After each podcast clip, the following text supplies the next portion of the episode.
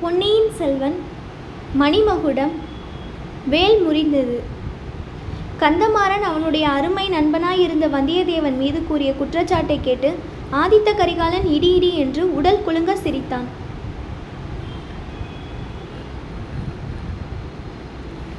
கந்தமாறா வந்தியத்தேவன் உன் முதுகில் குத்திவிட்டான் என்றா சொல்லுகிறாய்? நீ என்னத்திற்காக அவனுக்கு முதுகு காட்டினாய்? என்று கேட்டுவிட்டு மறுபடியும் குலுங்க குலுங்க சிரிக்கத் தொடங்கினான். கந்தமாறனுடைய கரிய முகம் சிவந்தது. கண்கள் கோவை பழம் போல் ஆயின. உதடுகள் துடித்தன. ஐயா தாங்கள் இதை சிரிக்கக்கூடிய விஷயமாக கருதுகிறீர்களா? என்று கேட்டான். கந்தமாறா நான் சிரிக்கக்கூடாது என்று சொல்கிறாயா?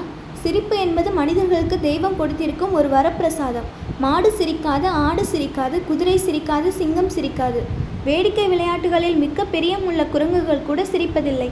மனித ஜென்மம் எடுத்தவர்கள் மட்டும்தான் சிரிக்க முடியும். அப்படி இருக்க நீ என்னை சிரிக்கக்கூடாது என்கிறாயே. நான் கூட சிரித்து ரொம்ப காலம் ஆயிற்று நண்பா இப்போது நான் சிரிக்கும் சத்தத்தை கேட்டு எனக்கே ஆச்சரியமாய் இருக்கிறது. நீ என்னை பார்த்து சிரிக்கக்கூடாது என்கிறாயே என்றான் ஆதித்த கரிகாலன். ஐயா தாங்கள் சிரித்து மகிழ்வது பற்றி எனக்கும் சந்தோஷந்தான். ஆனால் நான் இந்த சூராதி சூரனுக்கு முதுகு காட்டியதாக எண்ணிக்கொண்டு சிரிக்க வேண்டாம்.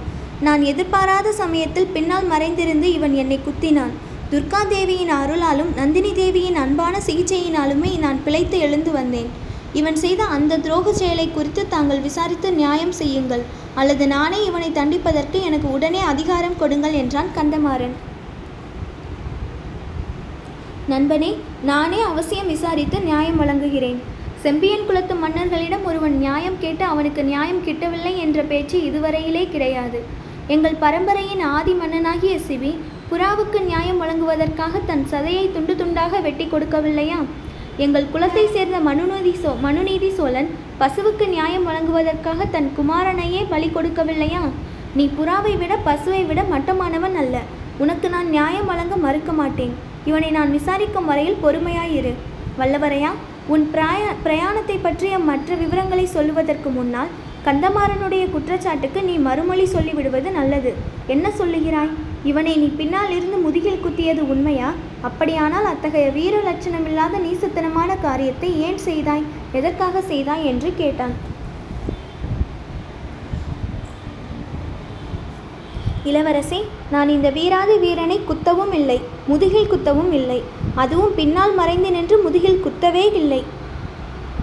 முதுகில் குத்தப்பட்டு நினைவிழந்து இரத்த வெள்ளத்தில் கிடந்தவனை தோளில் தூக்கி கொண்டு போய் சேந்தன் அமுதன் வீட்டில் போட்டு காப்பாற்றினேன். ஆனால் அப்படி இவன் உயிரை காப்பாற்றியதற்காக நான் இப்போது வருத்தப்படுகிறேன். இவனை மார்பிலே குத்தி கொள்ளாமற் போனோமே என்று பச்சாதாபப்படுகிறேன்.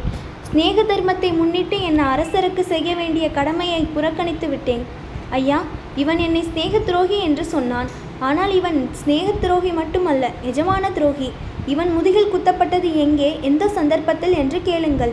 தஞ்சாவூர் கோட்டையின் ரகசிய சுரங்க வழியாக இவன் யாரை பழுவேட்டரையர் அரண்மனையில் கொண்டு போய்விட்டு திரும்பினான் என்று கேளுங்கள். பெரிய பழுவேட்டரையரின் பொக்கிஷ நிலவரையில் இவன் அன்றிரவு யாரை பார்த்தான் என்று கேளுங்கள். ஆடி மாதம் பதினெட்டாம் பெருகு தினத்தில் இவனுடைய கடம்பூர் மாளிகையில் என்ன நடந்தது என்று கேளுங்கள்.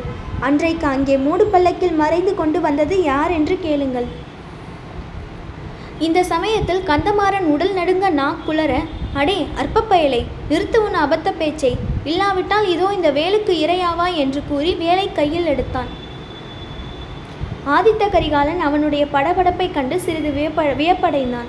கந்தமாறனுடைய கையிலிருந்த வேலை பிடுங்கி தனது இரும்பையொத்த கரங்களினால் அதன் அடிக்காம்பை வளைத்தான். வேல் படார் என்று முறிந்தது.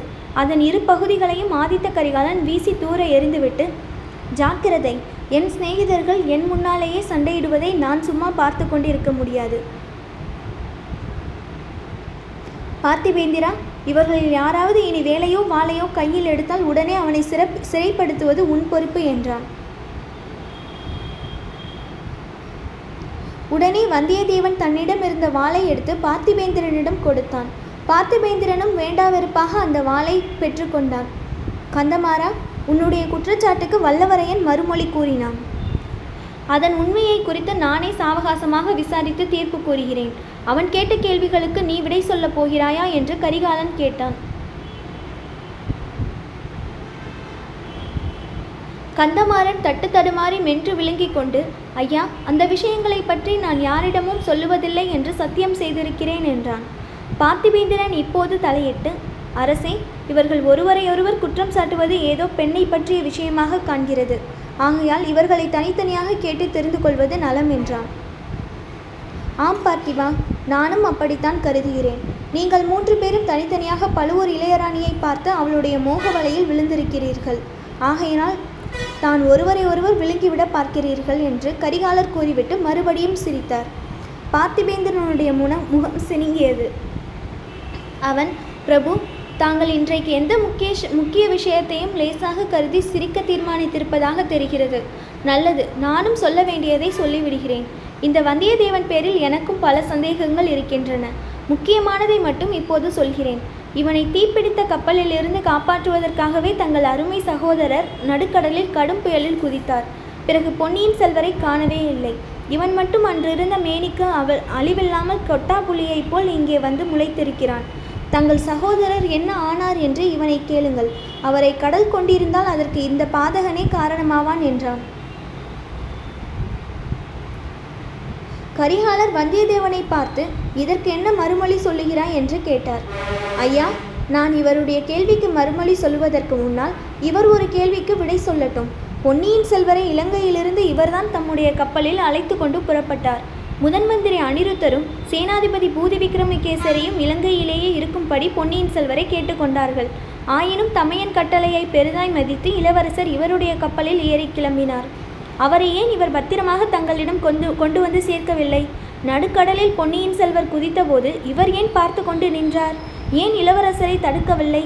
ஏழையும் அனாதையுமான என்னை காப்பாற்றுவதற்காக பொன்னியின் செல்வர் தம் உயிருக்கு துணிந்து இறங்கினாரே. வீர பல்லவ குலத்தின் தோன்றலாகிய இவரும் இவருடைய ஆட்களும் இளவரசரை பாதுகாப்பதற்காக ஏன் கடலில் குதிக்கவில்லை? அவரை கடல் கொண்டு போவதை வேடிக்கை என்று எண்ணி பார்த்து கொண்டிருக்கின்றார்களா பார்த்திவேந்திரனுடைய பார்த்திபேந்திரனுடைய முகத்தில் எள்ளும் கொல்லும் வெடித்தது. அவனுடைய கைகள் துடித்தன உதடுகளும் துடித்தன. உடல் ஆடியது. ஐயா இந்த மூடன் என் மீது குற்றம் சுமத்துகிறான் என்று தோன்றுகிறது. இளவரசரை நானே கொன்றுவிட்டேன் என்று கூட சொல்லுவான் போலிருக்கிறது. இதை நான் ஒரு கணமும் பொறுத்து கொண்டிருக்க முடியாது என்றான். கரிகாலன் அவனை உற்று நோக்கி பார்த்திபா நான் தான் சொன்னேனே என் அருமை தோழர்களாகிய நீங்கள் மூன்று பேரும் ஒருவரையொருவர் கடித்து தின்றுவிடும் நிலைக்கு வந்துவிட்டீர்கள் இதற்கெல்லாம் நான் உங்கள் பேரில் குற்றம் சொல்லவில்லை. அந்த பழுவூராணியின் சக்தி அப்படிப்பட்டது என்பதை நானே உணர்ந்திருக்கிறேன். நீயும் கந்தமாறனும் குதிரை மீறி ஏ குதிரை குதிரை மீது ஏறி சற்று முன்னால் மெதுவாக போய்க் கொண்டிருங்கள். இவனுடைய பிரயாண விவரங்களை கேட்டுக்கொண்டு நான் சற்று பின்னால் வருகிறேன். உங்கள் குற்றச்சாட்டுகளை பற்றி விசாரித்து உண்மையை கண்டுபிடிக்கிறேன். ஆனால் ஒன்று நிச்சயமாய் வைத்துக் கொள்ளுங்கள். நீங்கள் மூன்று பேரும் சிநேகமாக இருந்தே தீர வேண்டும். ஒருவருக்கொருவர் சண்டை போட்டு கொண்டீர்கள் கொண்டீர்கள் ஆனால் அதை காட்டிலும் எனக்கு அதிருப்தி உண்டாக்குவது வேறொன்றும் இராது. பார்த்திபேந்திரனும் கந்தமாறனும் வேறு வழியின்றி தத்தம் குதிரை மீது ஏறி முன்னால் சென்றார்கள். அப்போது ஆழ்வார்க்கடியான் வந்தியத்தேவன் அருகில் வந்து அவன் காதோடு அப்பனே நீ வெகு கெட்டிக்காரனாகி விட்டாய். பொய்யும் சொல்லாமல் உண்மையையும் வெளியிடாமல் வெகு சாமர்த்தியமாக பேசி தப்பித்துக் கொண்டாய் என்றான். அப்போதுதான் ஆதித்த கரிகாலன் பார்வை அங்கு வந்த ஆழ்வார்க்கடியான் மீது விழுந்தது. ஓஹோ இவன் யார்? எப்போதும் எங்கேயோ பார்த்த முகமாக இருக்கிறதே என்று கேட்டான். ஆமரசே சில ஆண்டுகளுக்கு முன்பு என்னை பார்த்திருக்கிறீர்கள். உன் குரல் கூட கேட்ட குரலாகத்தான் இருக்கிறது. ஆம் ஐயா மூன்று ஆண்டுகளுக்கு முன்பு மிக முக்கியமான ஒரு தருணத்தில் என் குரலை கேட்டீர்கள். ஆதித்த கரிகாலரின் முகத்தில் திடீரென்று ஒரு கரிய நிழல் வேகமாக படர்வது போலிருந்தது. மூன்று ஆண்டுகளுக்கு முன்னால் முக்கியமான தருணம் அது என்ன?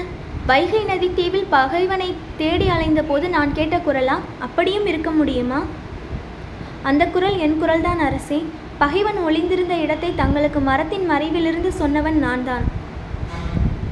ஆஹா என்ன பயங்கரமான தினம் அது. அன்றைக்கு எனக்கு பிடித்திருந்த வெறியை நினைத்தால் இன்று கூட உடல் நடுங்குகிறது. வைஷ்ணவனே நீ ஏன் அன்று காட்டில் மறைந்திருந்தாய்? எதற்காக உன்னை அசரீரியாக மாற்றிக்கொண்டாய் அரசே சற்று முன் தாங்களே சொன்னீர்களே தங்களுக்கு அன்று பிடித்திருந்த வெறியை பற்றி. எதிரில் கண்டவர்களை எல்லாம் வெட்டி வீழ்த்தி கொண்டு போனீர்கள். சில காலம் நான் உயிர் வாழ விரும்பினேன். அது மட்டும்தானா காரணம்?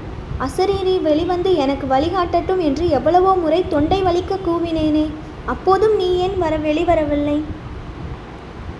நான் வளர்த்த சகோதரி இப்பொழுது பழுவூர் இளையராணி அவளுடைய தீராத கோபத்திற்கு ஆளாக நான் விரும்பவில்லை. அவளுடைய தீராத கோபத்திற்கு நான் மட்டும் ஆளாகலாம் என்று எண்ணினாயாக்கும். அட சண்டாளா என்று கூறி கரிகாலர் இடையிலிருந்த கத்தியை உருவினார். வந்தியத்தேவன் பயந்து போனான். ஆழ்வார்க்கடியானுடைய வாழ்வு அன்றோடு முடிந்தது என்றே எண்ணினான். மிக்க நயத்துடன் ஐயா இந்த வைஷ்ணவன் முதன் மந்திரியிடமிருந்து வந்திருக்கிறான். இவன் கொண்டு வந்த செய்தியை கேட்டுக்கொண்டு தண்டியுங்கள் என்றான். இவனை தண்டித்து என்ன பிரயோஜனம்? இனி யாரை தண்டித்து என்ன பயன்? என்று கூறி கரிகாலன் கத்தியை உரையில் போட்டான். கரிகாலன் கோபத்தைக் கண்டு வந்தியத்தேவன் பயந்தது போல் ஆழ்வார்க்கடியான் பயந்ததாக தெரியவில்லை. முகத்தில் விசித்திரமான புன்னகையுடன் அரசே தங்கள் கோபத்தை என் பேரில் திருப்புவீர்கள் என்று எண்ணித்தான். இத்தனை நாளும் தங்களை நான் நேரில் சந்திக்காமல் இருந்தேன். என் பேரில் என் சகோதரி கொண்ட கோபமும் இன்னும் தீரவில்லை.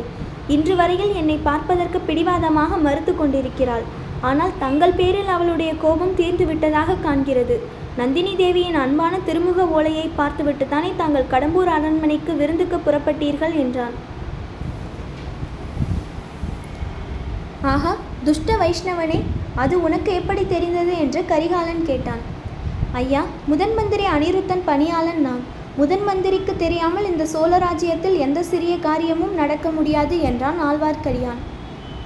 பார்த்து கொண்டே இரு. ஒரு நாள் அந்த அன்பில் அனிருத்தனையும் உன்னையும் சேர்த்து தேச பிரஷ்டம் செய்து விடுகிறேன். இப்போது இருவரும் குதிரை மீது ஏறிக்கொள்ளுங்கள். என் இரு பக்கத்திலும் வந்து கொண்டிருங்கள். பேசிக்கொண்டே போகலாம் என்றான் ஆதித்த கரிகாலன்.